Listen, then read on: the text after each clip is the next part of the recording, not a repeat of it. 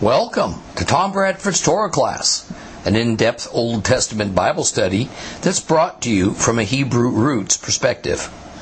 This week's lesson is week number 49, the book of Revelation, chapter 21, the second continuation.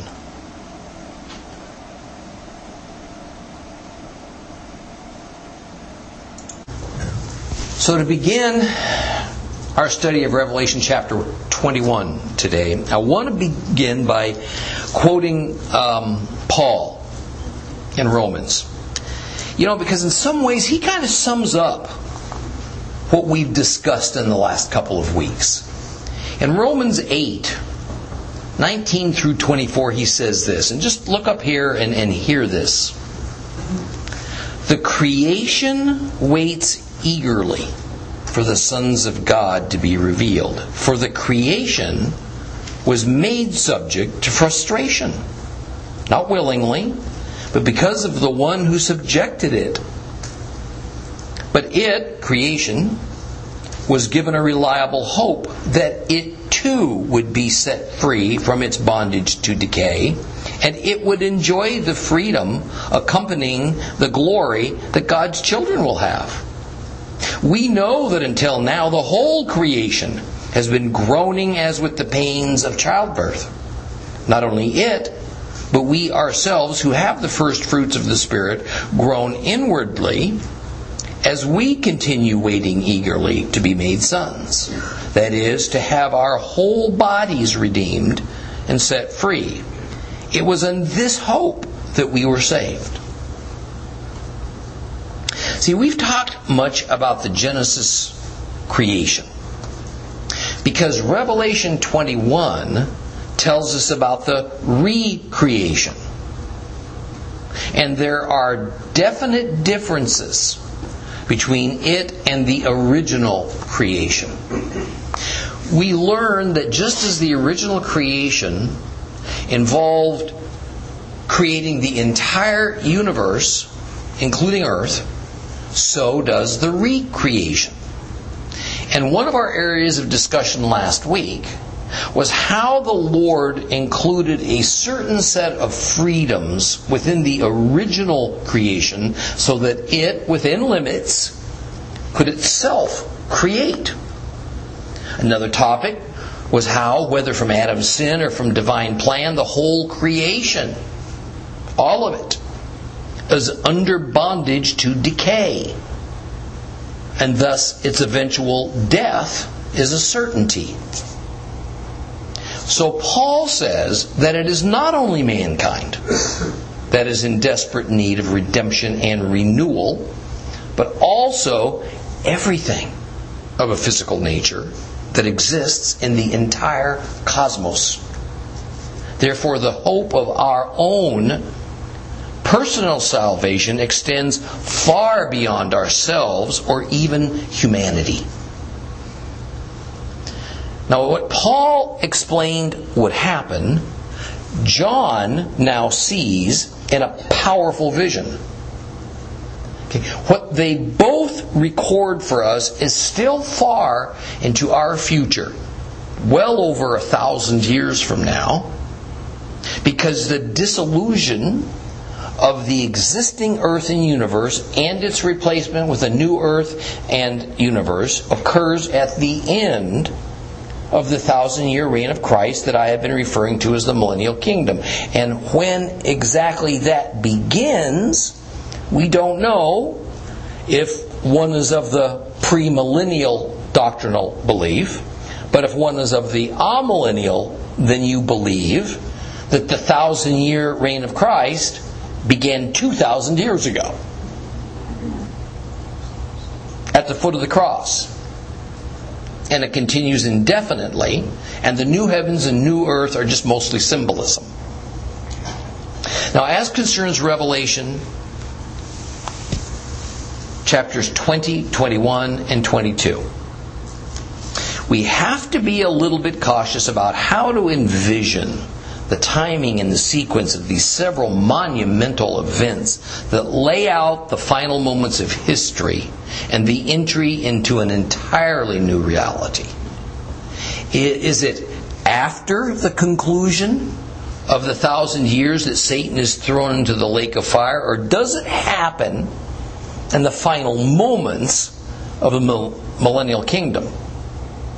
Does the second resurrection happen before or after Satan's demise? And in the same light, does the great white throne judgment mark the end of the millennium, or is it something that happens a little later?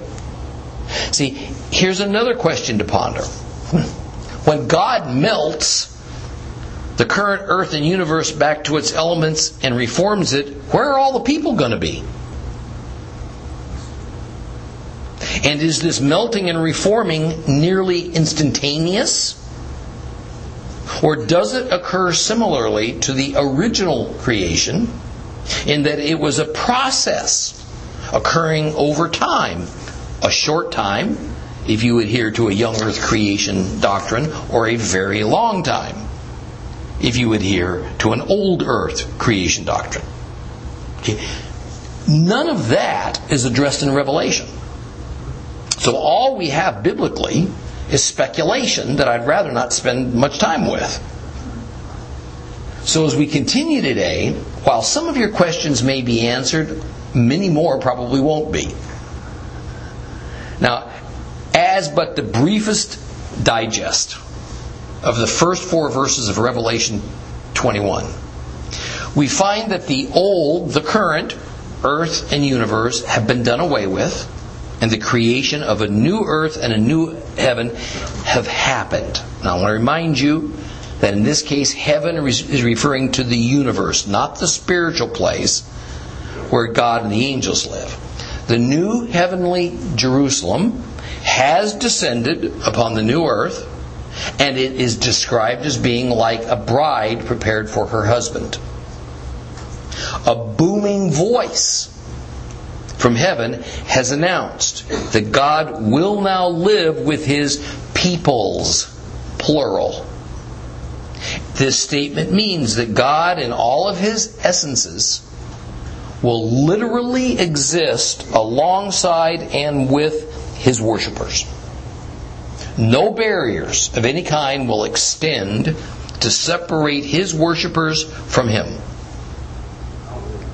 And by using the term peoples, laoi, in, in Greek, which is a plural, it means that the ultimate fulfillment of God's promise to Abraham that all the families of the earth, all races, ethnicities, languages, all, not just Israelites, will be blessed through him, and now it's happened. Finally, in verse 4, we're told that death and its accompanying fears and sorrows are a thing of the past. This is because the old order has passed away, we're told. What's the old order?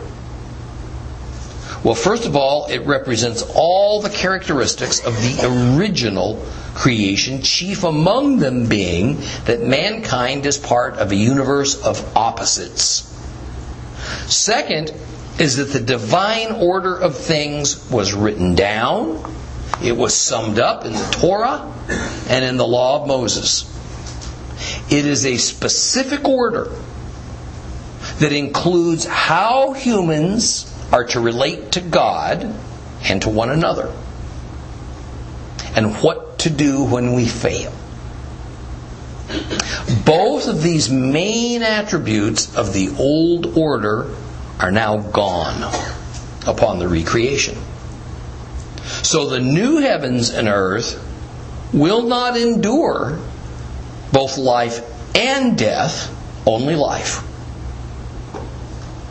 The new heavens and earth will not harbor both good and evil, only good.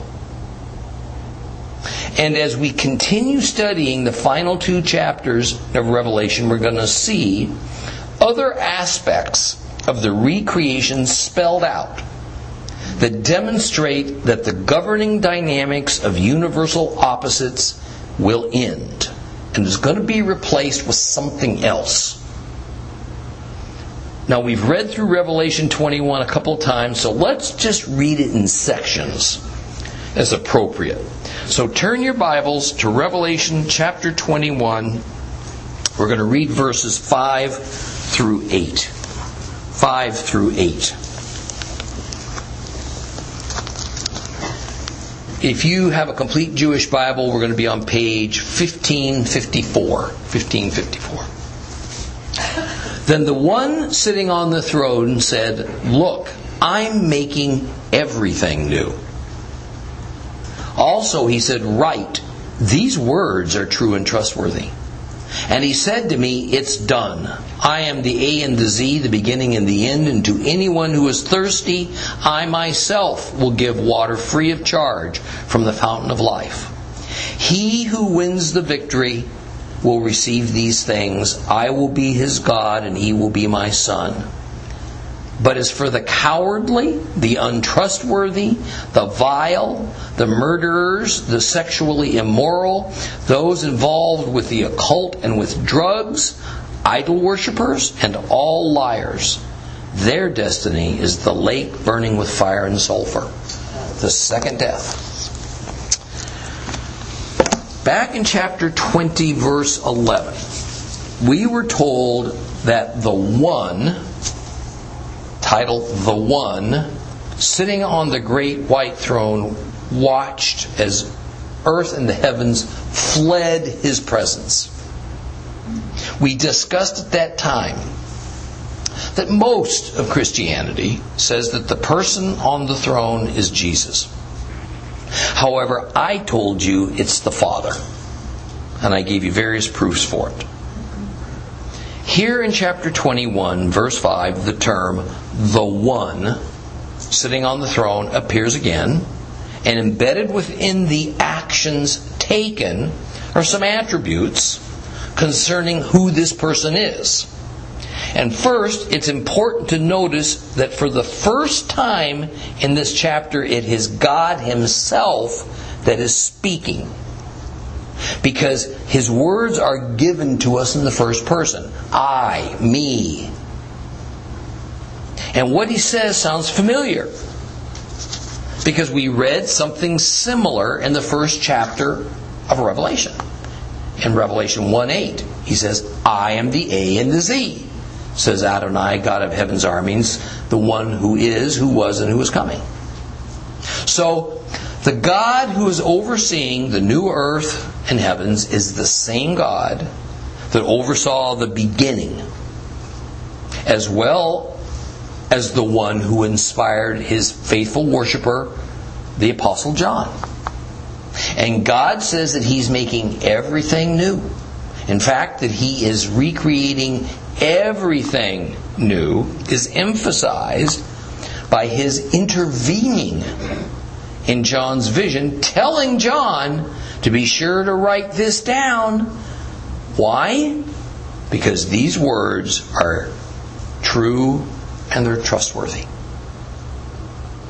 Then, as if to underline it all, God says, It's done.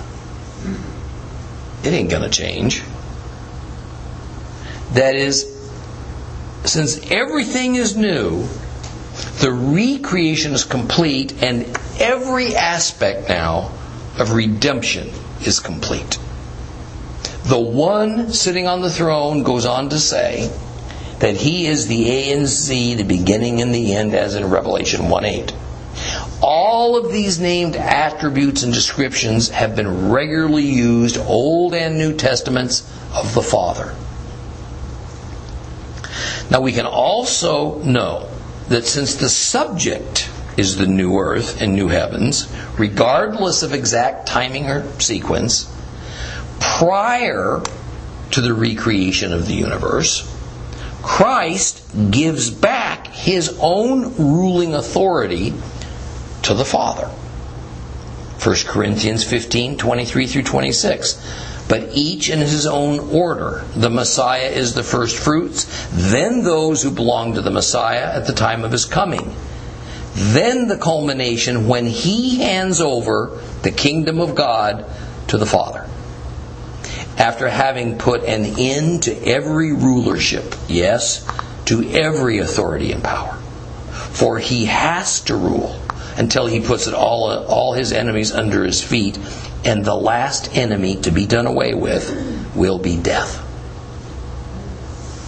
So the one sitting on the throne is doubtless the Father, and we don't have to wonder which person of God is being referred to here. When Christ is also involved, he'll be mentioned separately as the Lamb, usually. Now, what else is important to understand is that God is reminding folks that while everything has been made new, He hasn't. He is the same God. He is of the same substance. He is the one who created the original creation.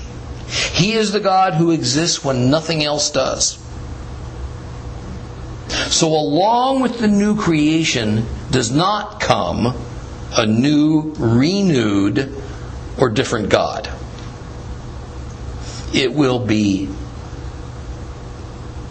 we, us, everything else about the cosmos that's changed, but not him.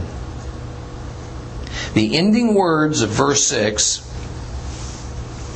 ought to be familiar to many, especially to the seed of Abraham local congregation, because I speak them at every Sukkot celebration. God says that to everyone who is thirsty, he will give water free of charge from the fountain of life. Listen to this excerpt from the Gospel of John. Since the same John wrote both the Apocalypse and the Gospel, then we should expect to encounter similar thoughts and wording in them. In John 7 37 and 38. Now, on the last day of the festival, Hoshana Rabbah, Yeshua stood out and cried, If anyone is thirsty, let him keep coming to me and drinking. Whoever puts his trust in me, as the scriptures say, rivers of living water will flow, will flow from his inmost being. Essentially, in using those words about water from the fountain of life, God is rephrasing the gospel. Since the new heavens and earth have already been created, then certainly its inhabitants are in no need of hearing this. Therefore, we should take this sentence as a kind of parenthesis that is aimed at the audience of John's revelation in John's time and then on into the future. You know, I just love that the word free or gift is included in what God says. The Greek word is dorean. And while it indeed means a gift without cost, it also inherently includes the sense of this gift being undeserved, unmerited. And yet, not everyone, of course, will get such benefits as being eternally with God. Let me pause here to mention something. Notice where it is that God says He will be.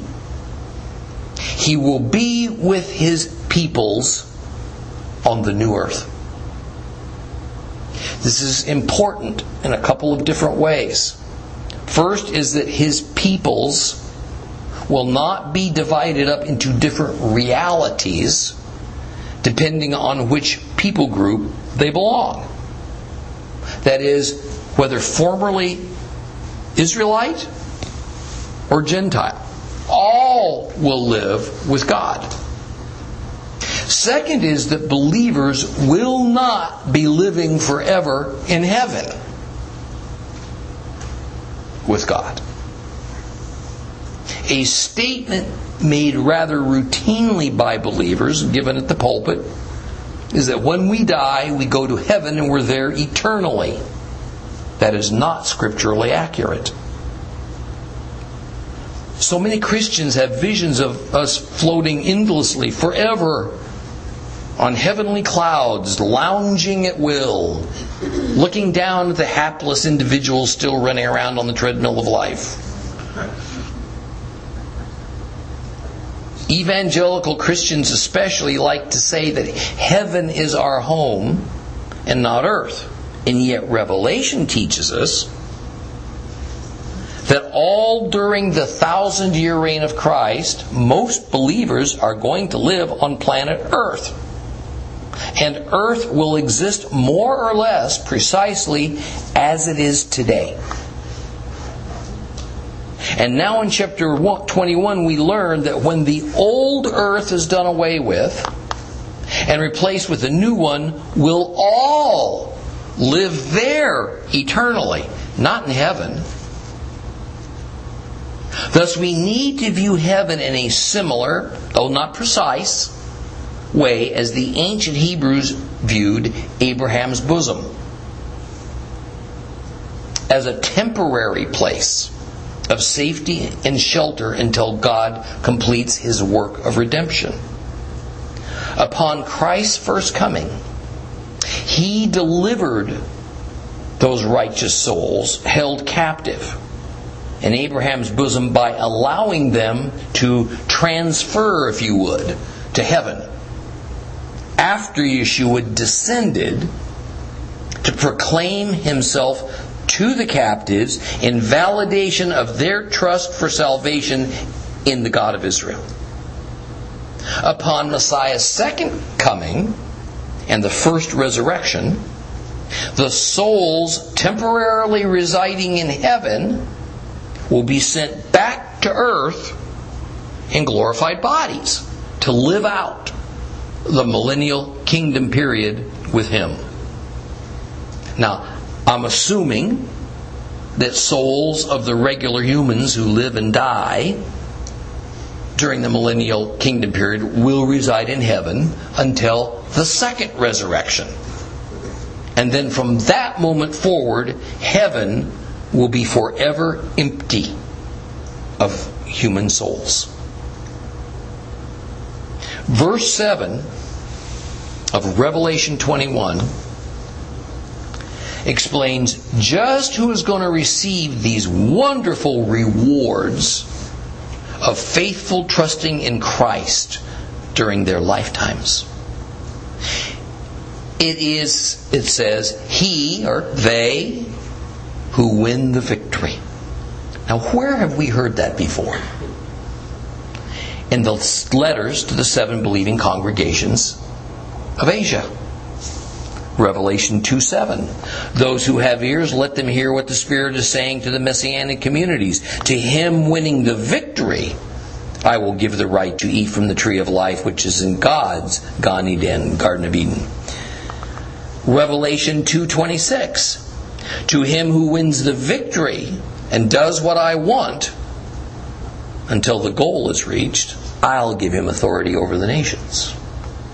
Revelation 3 5 he who wins the victory will, like them, be dressed in white clothing, and I will blot, not blot his name out of the book of life. In fact, I will acknowledge him individually before my Father and before his angels.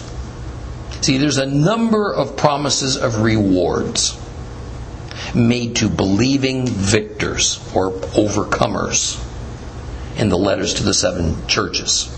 Some of them are the tree of life will be available to them. They will be part of the new order of temple. They will be part of a new Jerusalem that comes down from heaven. They will have God's name written on them. They will be excluded from the second death. God also promises that every victor will be seen as a son to him. However, hmm, for those who are not faithful to him, there's another and different set of promises. Ominous ones, to be sure. An abbreviated list is supplied in the second part of verse 8, and in some ways it is terrifying, even to believers. Because perhaps we can be brave enough to look into a mirror and say to ourselves, but I've done these things. Two quick points about that. First, forgiveness through our trust in God and in His Son wipes out the penalty for those sins.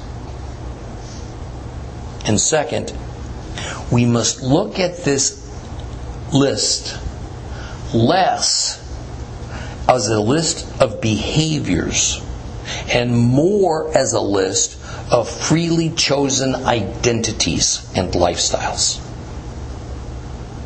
That is, rather than our having committed one or more of these sins at some time, this list is about those who have turned themselves over to these sins. They revel in these sins, making these sins part of who they are.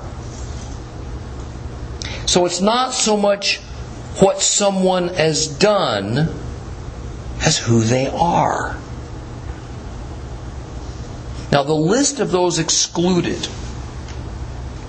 from God's deliverance and therefore being barred from this new paradise begins with what the complete Jewish Bible says are the cowardly. Now, while David Stern may be right to choose the English word cowardly, that is not what the Greek lexicons say that the Greek word deilos means. Rather, more literally, it means timid or fearful, not cowardly.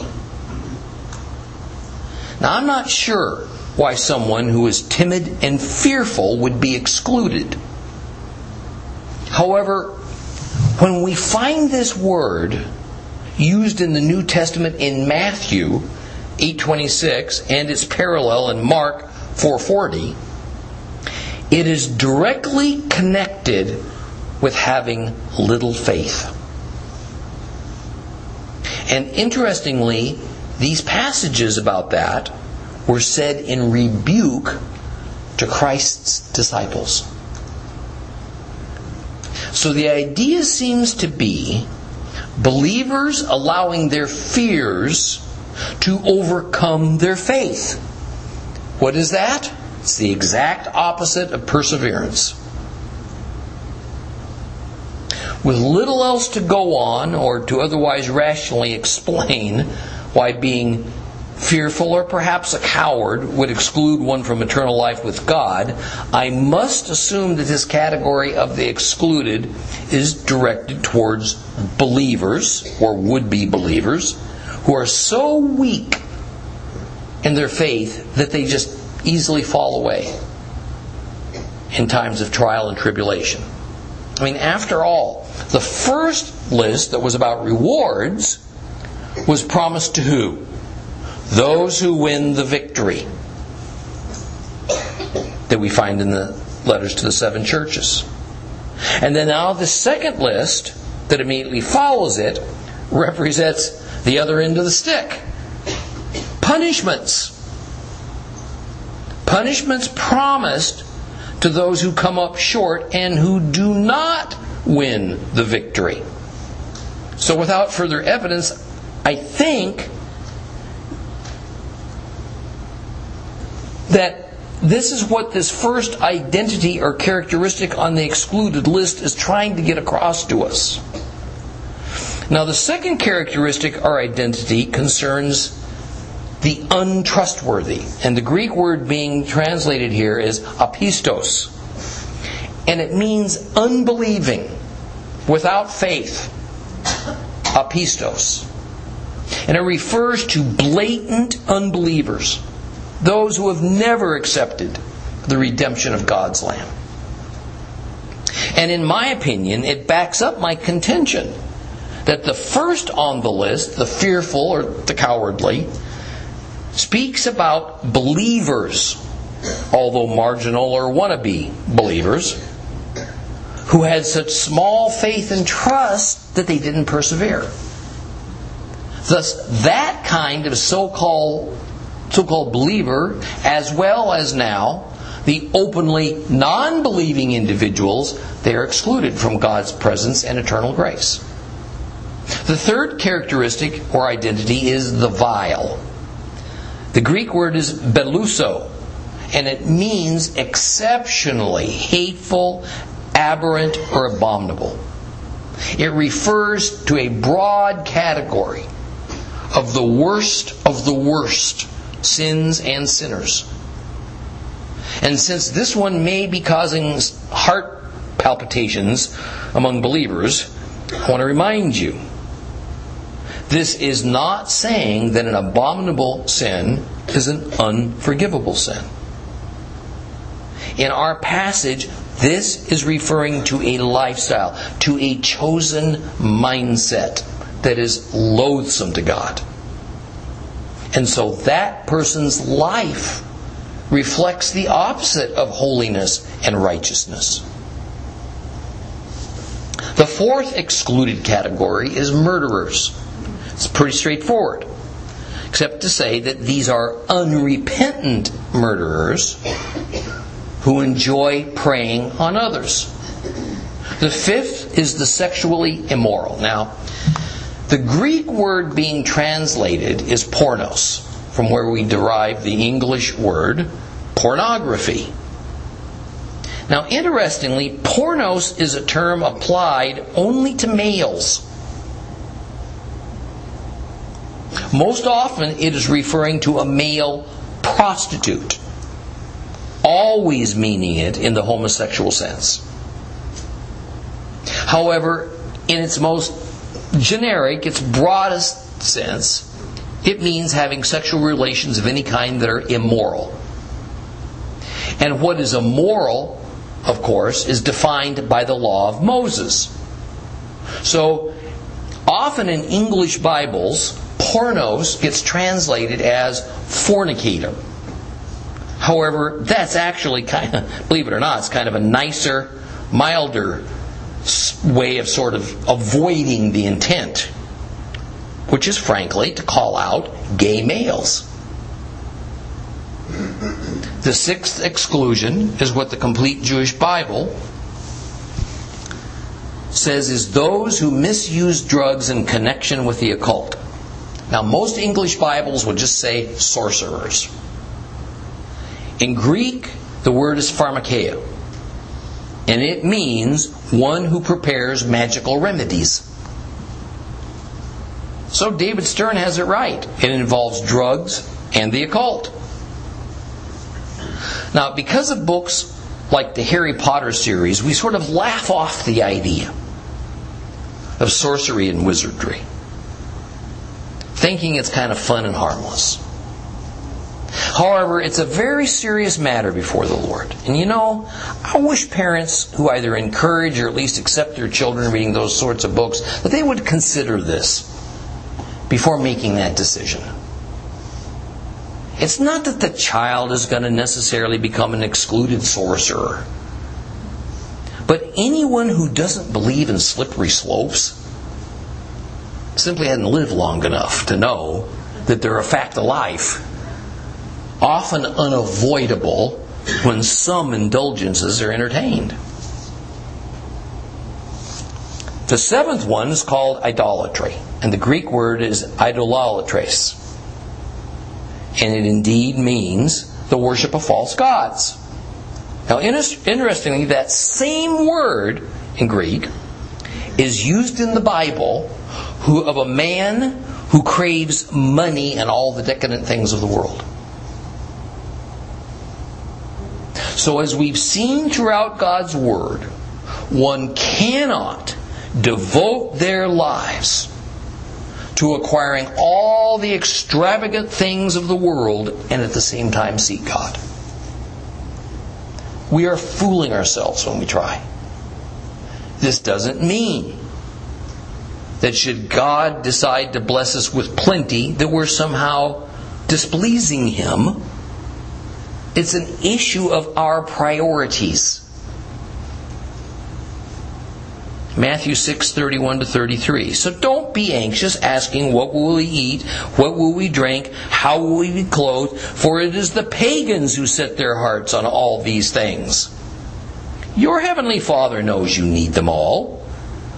But seek first his kingdom and his righteousness, and then all these things will be given to you as well.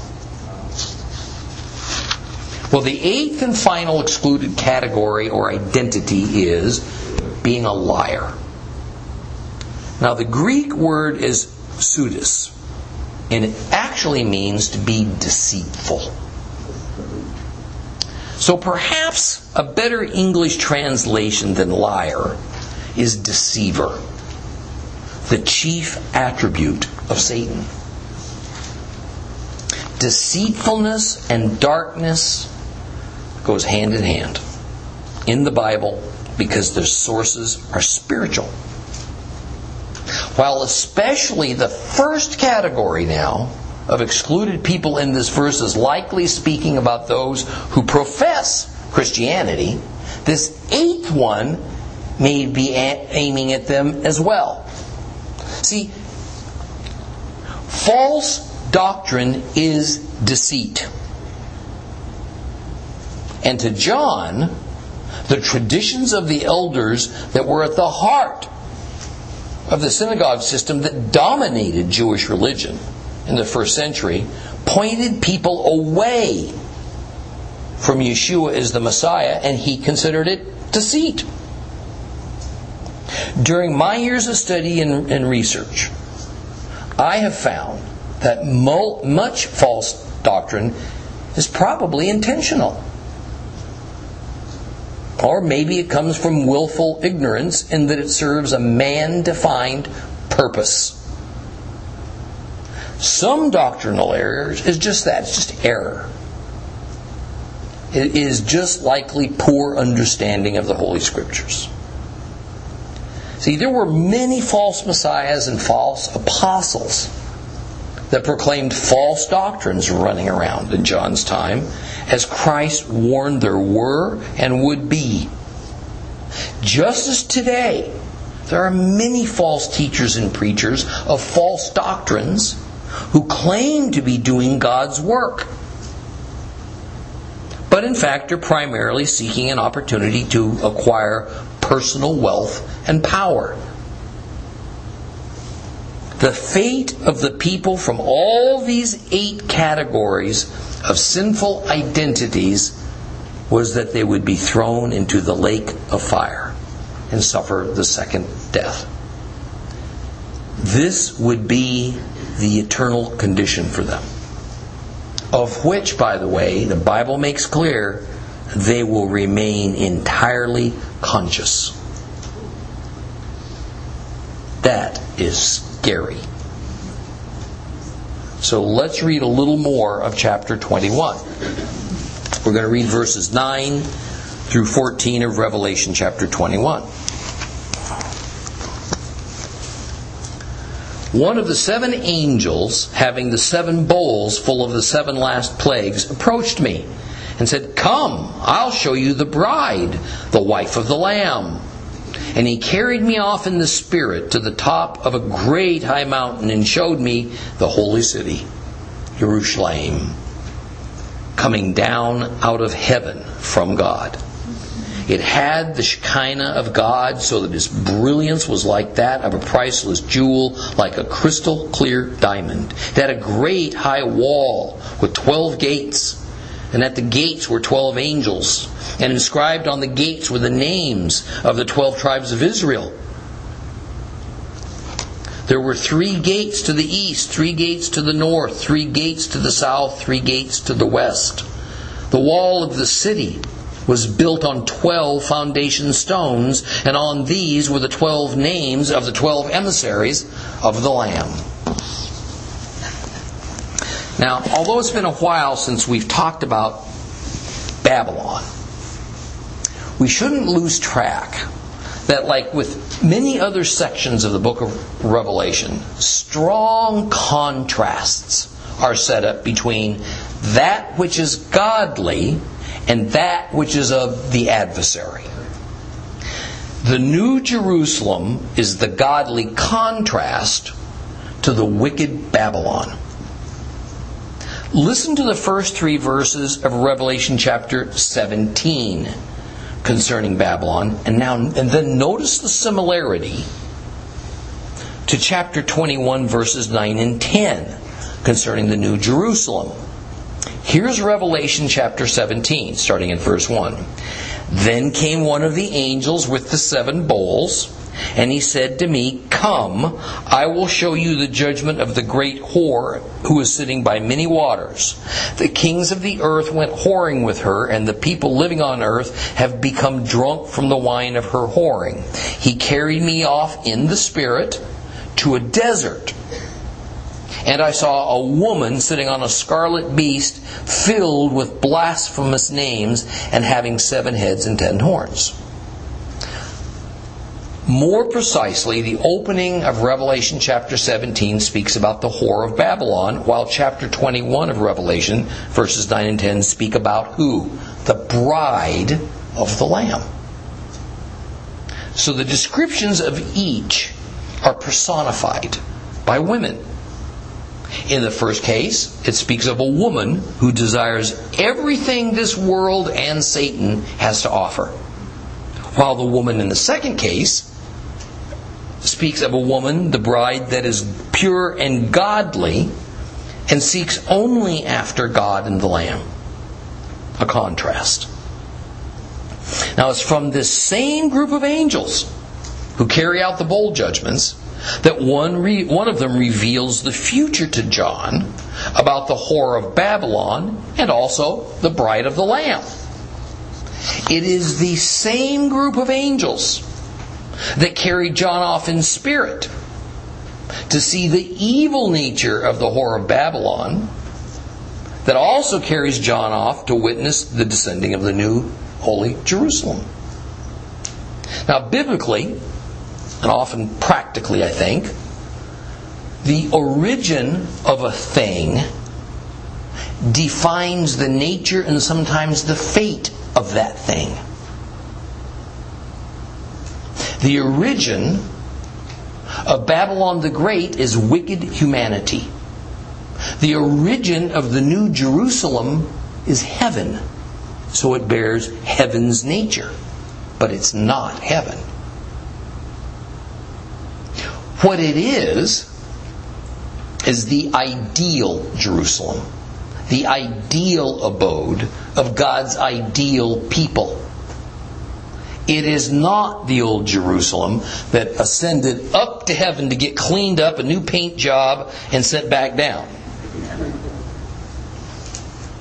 It is a Jerusalem that has been created by God in the spiritual realm. And since it's descending from heaven, then its physical nature could be, and most often is, taken most symbolically. Although some room has to be allowed, I mean, think about this for a minute, of what physical amounts to in the new earth and universe. Because it could be entirely unlike anything we would deem as physical today. So rather than being symbolic, perhaps this new Jerusalem and the way it's described to John just uses the best words available at his time in history to describe this new reality that has just descended to earth. Now, while the New Jerusalem is primarily about the redeemed people who live in it, nonetheless, the vivid descriptions of the city itself tell us that the infrastructure is important as well. And we're told that it shines, the city shines with God's glory. So if we take the Hebrew word Shekinah to be the, the divine personification of the glory or the splendor of God, then we won't be too far off the mark to understand what it means by its brilliance and its radiance. John compared it to a giant, perfect diamond. The city had gates, 12 of them. Each gate was named for one of the tribes of Israel. The city was a square. Each side had had three gates. The walls were held up by underlying foundation stones, 12 of them. And they were named for the 12 disciples. As believers, we need to face New Jerusalem sounds awfully Jewish.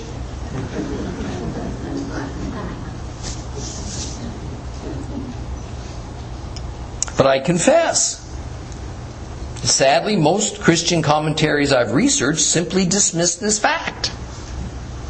And they appropriate the 12 tribes of Israel and the 12 Jewish disciples to the Gentile church. So for them, the gates and the foundation stones have nothing to do with Israel, even though it's said over and over again in Revelation, but instead it represents the Christian church. Now, the other mistaken church doctrine that is regularly put forward about the New Jerusalem of chapter 21 is that it, it is what we read about in the final chapters of Ezekiel. It is also commonly said that what Ezekiel writes about in that regard is entirely symbolic. So it's spiritualized and it has no basis in reality. A couple of things. First of all, the Jerusalem that Ezekiel writes about, beginning Ezekiel 40, is mostly about the temple. The temple and that is where most of his attention is focused the temple.